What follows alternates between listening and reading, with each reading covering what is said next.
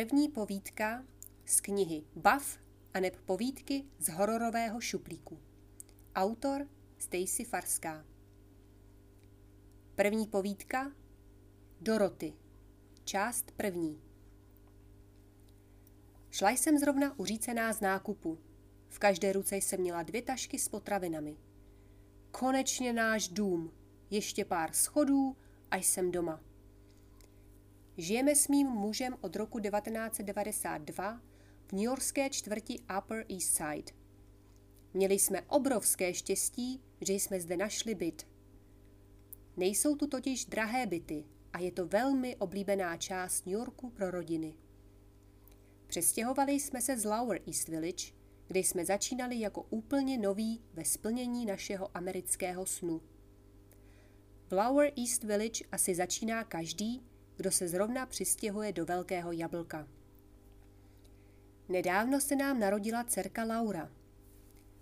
Můj muž se jmenuje Andrew. Pracuje jako obchodní zástupce pro jeden řetězec se stavebním materiálem. A já jsem zrovna na mateřské. Jinak jsem marketačka u firmy, která se zabývá rozvozy jídel.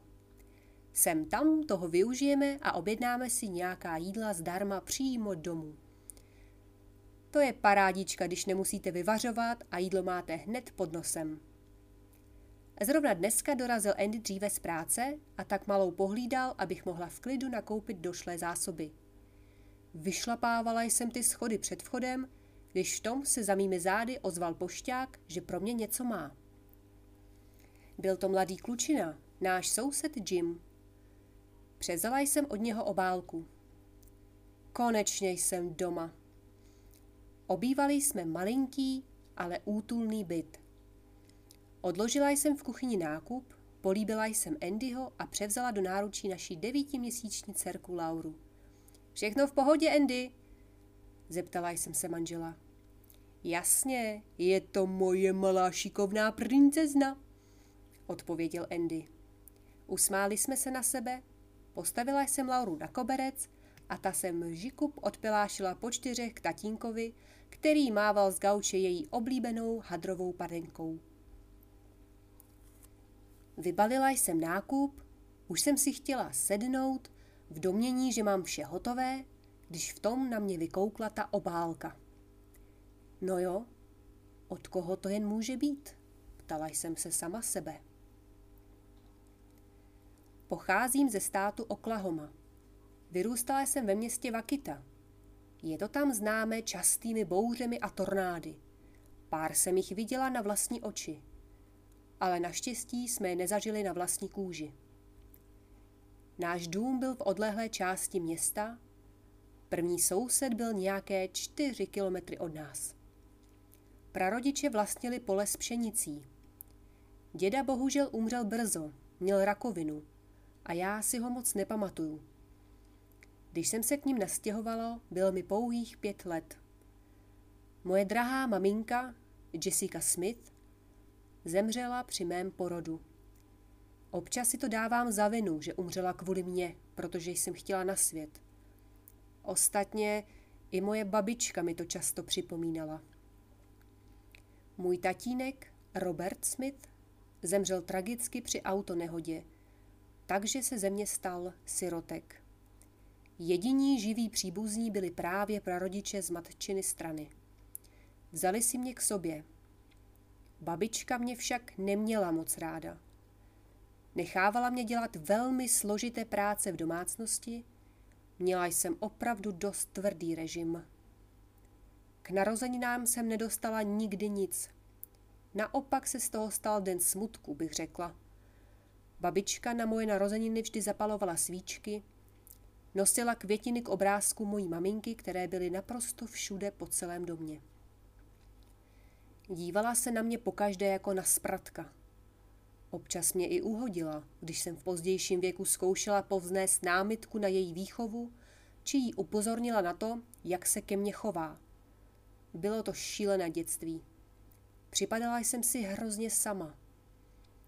Ve škole jsem sice měla kamarády, ale nemohla jsem si s nimi hrát, ani s nimi jít ven, protože jsem musela ze školy rovnou domů a pomáhat s domácností.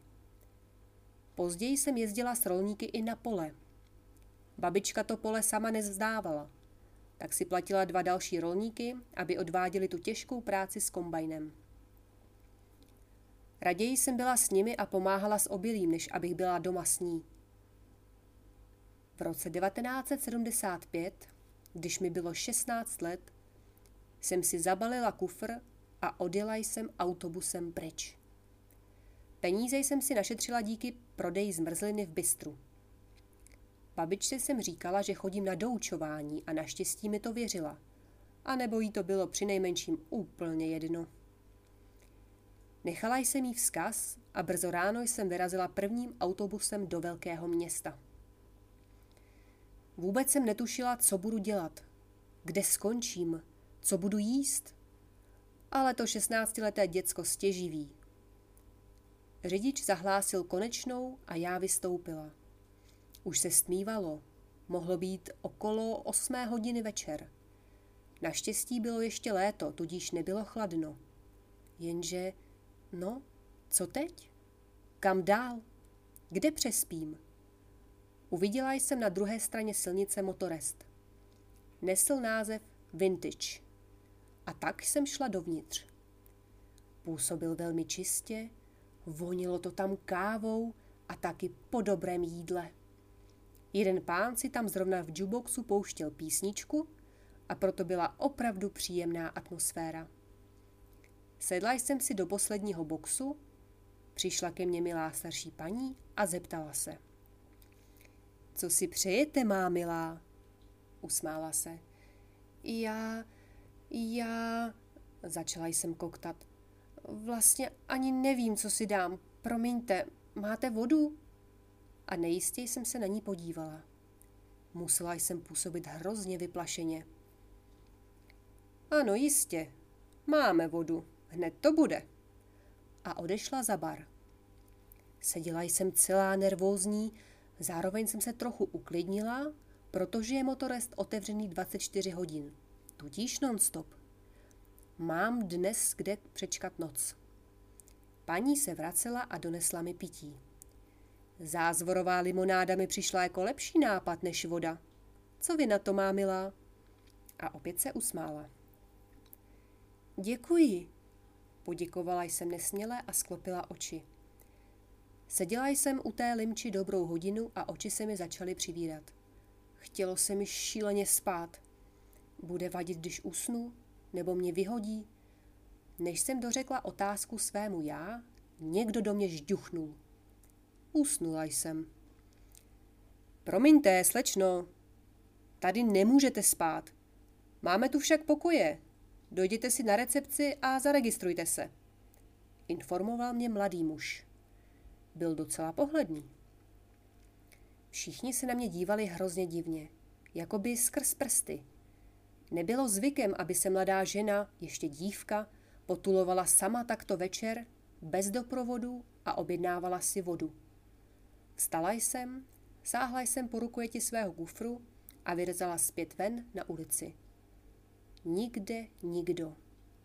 Sem tam projelo auto, ale jinak bylo lidoprázdno. Město bylo vzdálené přibližně hodinku pěšky, načež jsem už neměla sílu, abych vyrazila. Rozhlížela jsem se kolem, nakonec jsem si sedla na kufr a rozbrečela se. Plakala jsem dlouho. Bylo mi vážně na nic. V tom jsem ucítila poklepání na rameno. Otočila jsem se a stala tam ta milá paní a ustaraně se na mě dívala. Slečno, nechci se vás vyptávat, nic mi do toho není, ale vidím, že jste v nesnázích. Dohodla jsem se se svým manželem, že byste u nás dnes mohla přespat a zítra ráno vyrazit svojí cestou. Co myslíte? Nemohu vás tu přeci nechat sedět na kufru. Už bude tma a zima. Pojďte dovnitř, má milá.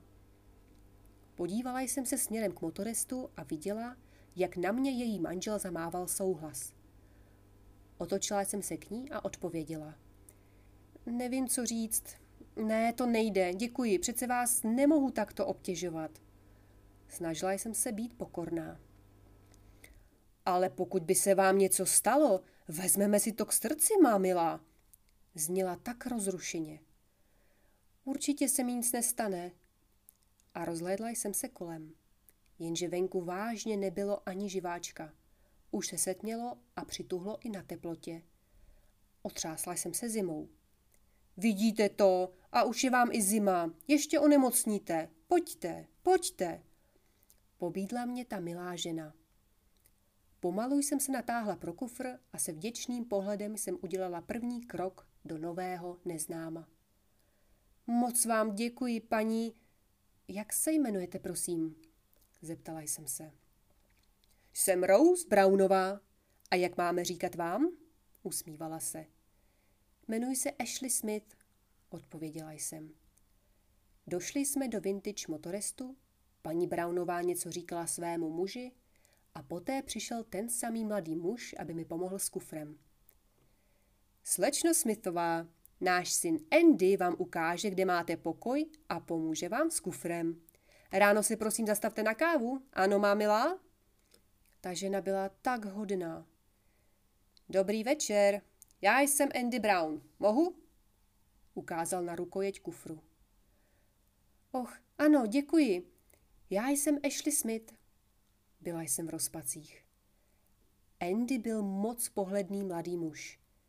Jeho vlasy byly hnědé, hezky zčesané, jako je nosíval Elvis. Byl upravený a velmi galantní. Doprovodil mě k mému pokoji, otevřel klíčkem dveře, položil mi kufr ke dveřím a rozloučil se. Pokoj byl zařízen skromně, ale bylo v něm vše, co člověk potřeboval po náročné cestě. Dala jsem si sprchu a ulehla do ustlané postele. Zapnula jsem televizi a v ní mluvili o následcích války s Větnamem. Hrůza, pomyslela jsem si. Tolik zbytečných životů. A tak jsem televizi zase raději vypnula. Začala jsem přemýšlet, co podniknu dál. Mám ještě něco málo v kapse, ale to nestačí ani na další noc v motelu. Musím si najít nějakou práci. Ale jakou? Kde? Co si počnu? Co teď? Znovu jsem se rozplakala, až jsem únavou po chvíli usnula.